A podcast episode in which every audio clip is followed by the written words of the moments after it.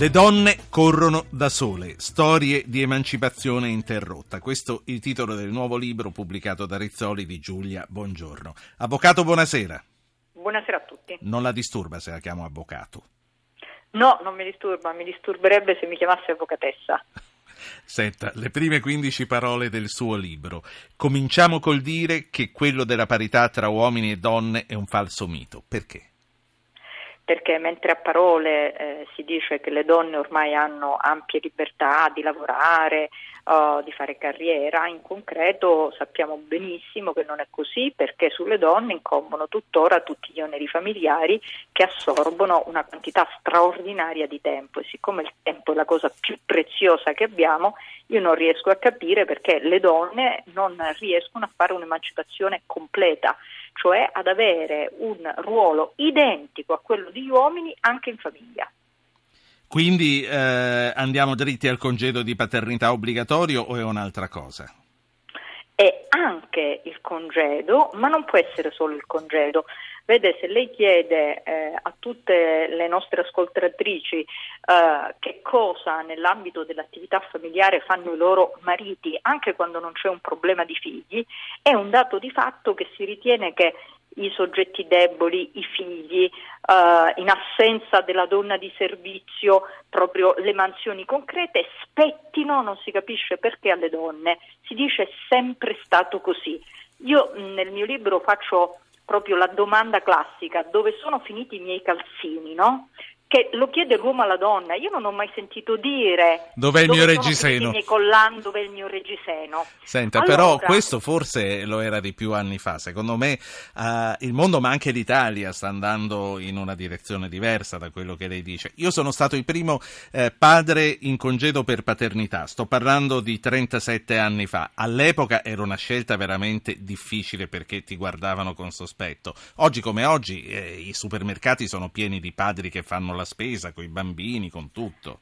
Beh, vede, io mh, mm, sono assolutamente in disaccordo perché tutto questo è come se venisse considerato una sorta di gentile concessione. Lei mi ha fatto l'esempio suo, come a dire, si rende conto di quello che ho fatto. No, no, cioè... io gliel'ho fatto per dire all'epoca mi guardavano storto tutti. Oggi non succede questo. Oggi non io, non mi, io, non mi, vanto, per me è stata una cosa normale. No, veramente. e lei fa bene, no, e già mi sembra una mosca bianca che lo racconta anche. Però ehm, premesso che ci possono essere per carità mosche bianche, io le faccio proprio un esempio concreto. Io quando vado a prendere il bambino a scuola, quando comunque faccio attività di mamme, continuo a trovare donne. Poi che ci possano essere due o tre uomini e magari lei è uno di questi, va bene. Ma in altri paesi non è così.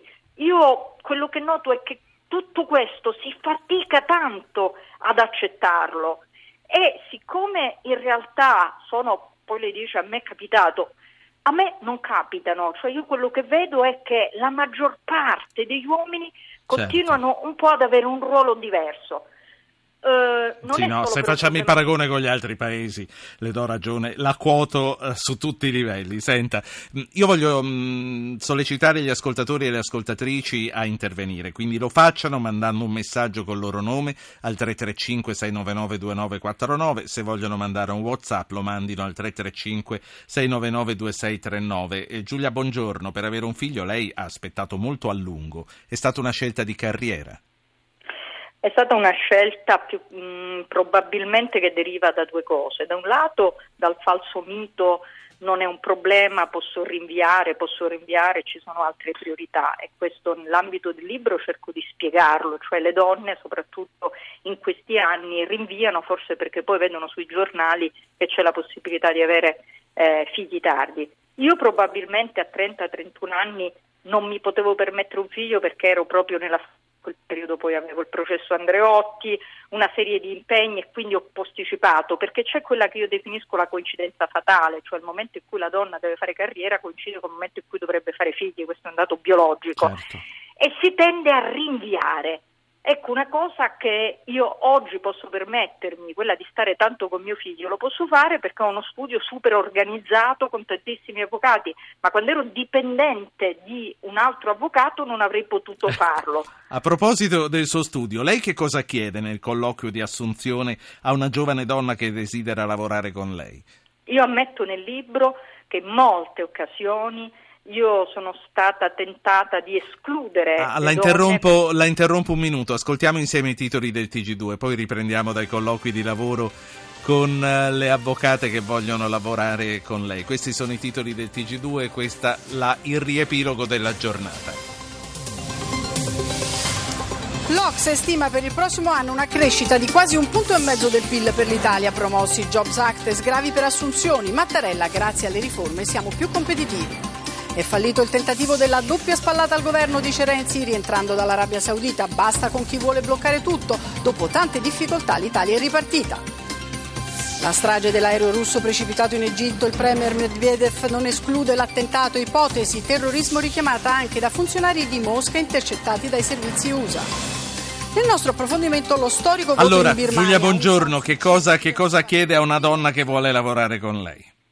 Io ammetto esplicitamente nel libro che in alcune occasioni mi è capitato di avere giovani praticanti a colloquio alle quali facevo delle domande e mentre facevo queste domande, quali sono le tue aspirazioni, eccetera, pensavo dentro di me, ma questa nel momento in cui si innamorerà e avrà un figlio non mi verrà più in studio il sabato oppure non sarà disponibile andare a una perquisizione alle 6.30 del mattino.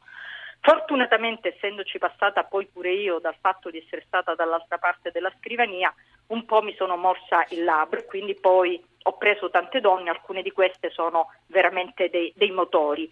Però questo perché a me ha fatto rendere conto che viene spontaneo, persino una donna che ha subito magari delle discriminazioni, però a sua volta pensare che la donna giovane non ce la potrà fare perché comunque avrà quel problema. Sì. Sentiamo due ascoltatori, poi le faccio le ultime domande io. Giuseppe da Ragusa e Lucia da Milano. Giuseppe, buonasera. Sì, buonasera. Eh, no, io eh, complimenti per la trasmissione, ma sono completamente in disaccordo con la Buongiorno, perché do ragione, lei ha iniziato 37 anni fa, eh, c'è un'evoluzione della società che la donna fa finta di non vedere, eh, perché ci sono moltissimi uomini oggi che fanno i casalinghi, fra virgolette, e non per, per, dire, per scelta, per condivisione delle, delle, degli obblighi di, di famiglia. Anzi, eh, dirò di più, che probabilmente la donna eh, in questi anni si sta un pochino, come dire, addormentando forse verso alcune uomini. Dorme sugli allori, probabilmente c'è ancora molto da raccontare. Esattamente, io ho allevato... Abbiamo ho strappato allevato una risata alla buongiorno questa no, sera. No, no, è carino. Ho allevato tre figlie, ho allevato tre figlie eh, cambiando i pannolini, andando al supermercato, dandogli da mangiare il latte, eh, facendo Abbiamo fatto cose normali, Giuseppe. Grazie Giuseppe. Eh, faccio parlare Lucia, poi dopo voglio sentire sì, come sì. dorme sugli allori. Allora Lucia, buonasera. Buonasera. Allora, mm, io in generale sono d'accordo con l'avvocato Buongiorno, anch'io frequento le scuole dei miei figli e vedo soprattutto donne. Nel mio caso devo dire quattro figli, lavoro in un'azienda privata, sto tornando ora a casa dal lavoro, quindi mio marito mi aiuta tanto, eh, tanto quanto me, se no a volte anche di più. Io l'unica cosa che aggiungerei è che a volte siamo anche noi donne, cioè io continuo Brava. a fare una battaglia dicendo smettiamo di pensare che sia normale non lavorare. Ogni persona in età di lavoro sì. deve poter lavorare, le ragazze devono formarsi pensando di dover affrontare il mondo del lavoro. Giulia Buongiorno, una... sì. Grazie, allora, grazie la signora Lucia. è un'eroina perché una persona che ha quattro figli e lavora, io la considero un'eroina. E, ehm, è, è, singolare che tutti gli uomini, cioè lei e il signore che ha chiamato prima, essendo uomini siete in disaccordo con noi, eh, io e questa ascoltatrice siamo d'accordo. Però ora, a parte questa eh, diversità di vedute, credo, sono molto d'accordo sul fatto che poi le donne a loro volta non riescono mai ad allearsi, a fare un fronte ecco. comune. Ecco. A fare delle battaglie. Che cos'è comuni. che impedisce alle donne di fare sodalizi veri con altre donne? Eh, guardi, il fatto che hanno un'ansia assoluta di chiarezza, eh, di dire subito all'altra quello che non va, Eh, le faccio un esempio concreto e magari eh, che abbiamo visto ieri. Ieri era chiaro su un palco che magari Salvini e Berlusconi non si tolleravano molto, ma in vista di un obiettivo comune sono saliti su quel palco e hanno fatto una manifestazione. È difficile che due donne facciano lo stesso, perché se una appena vede qualcosa che non va all'altra, si rifiuta di collaborare bisognerebbe essere un po' più politiche, un po' più diplomatiche, un po' più eh, convinte del fatto Quindi che... la donna è diretta.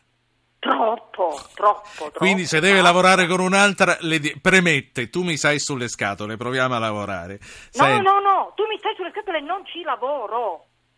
Cioè non, non, non, non riescono sì, sì. nemmeno a trovare il compromesso. L'uomo in questo secondo me è più furbo, l'uomo è più furbo. La donna forse, io non lo so da cosa derivo, credo proprio da un fatto di pancia. Ecco, in questo dobbiamo migliorare. Senta, lei ha citato Bologna ieri, quindi sta seguendo la politica anche da fuori il Parlamento con molta attenzione. Le, le manca?